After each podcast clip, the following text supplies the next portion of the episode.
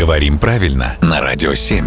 Володя, доброе утро. Доброе утро. Один из наших слушателей э, пожаловался на своего собеседника. Давай-ка разберемся. Покоробила формулировка следующего рода. Как я говорил выше, сказал собеседник. Ну, строго говоря, она, конечно, странновата, потому что слово «выше» означает в предшествующем месте текста. А здесь перед нами вроде устная речь.